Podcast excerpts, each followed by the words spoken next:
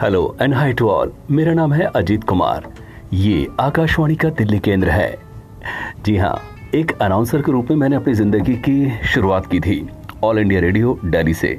उसके बाद F M rainbow का मैं प्रेजेंटर बना और उसके बाद एक बहुत लंबा वक्त मैंने प्राइवेट एफएम में गुजारा और अभी मैं एक बहुत बड़े टीवी चैनल में, एक बहुत बड़े न्यूज़ चैनल में एक वॉइस ओवर आर्टिस्ट के रूप में काम करता हूँ. मतलब मेरी ज़िंदगी में आवाज़ बहुत बहुत इम्पोर्टेंट है. तो एक बार फिर से आप सभी का वेलकम है, स्वागत है।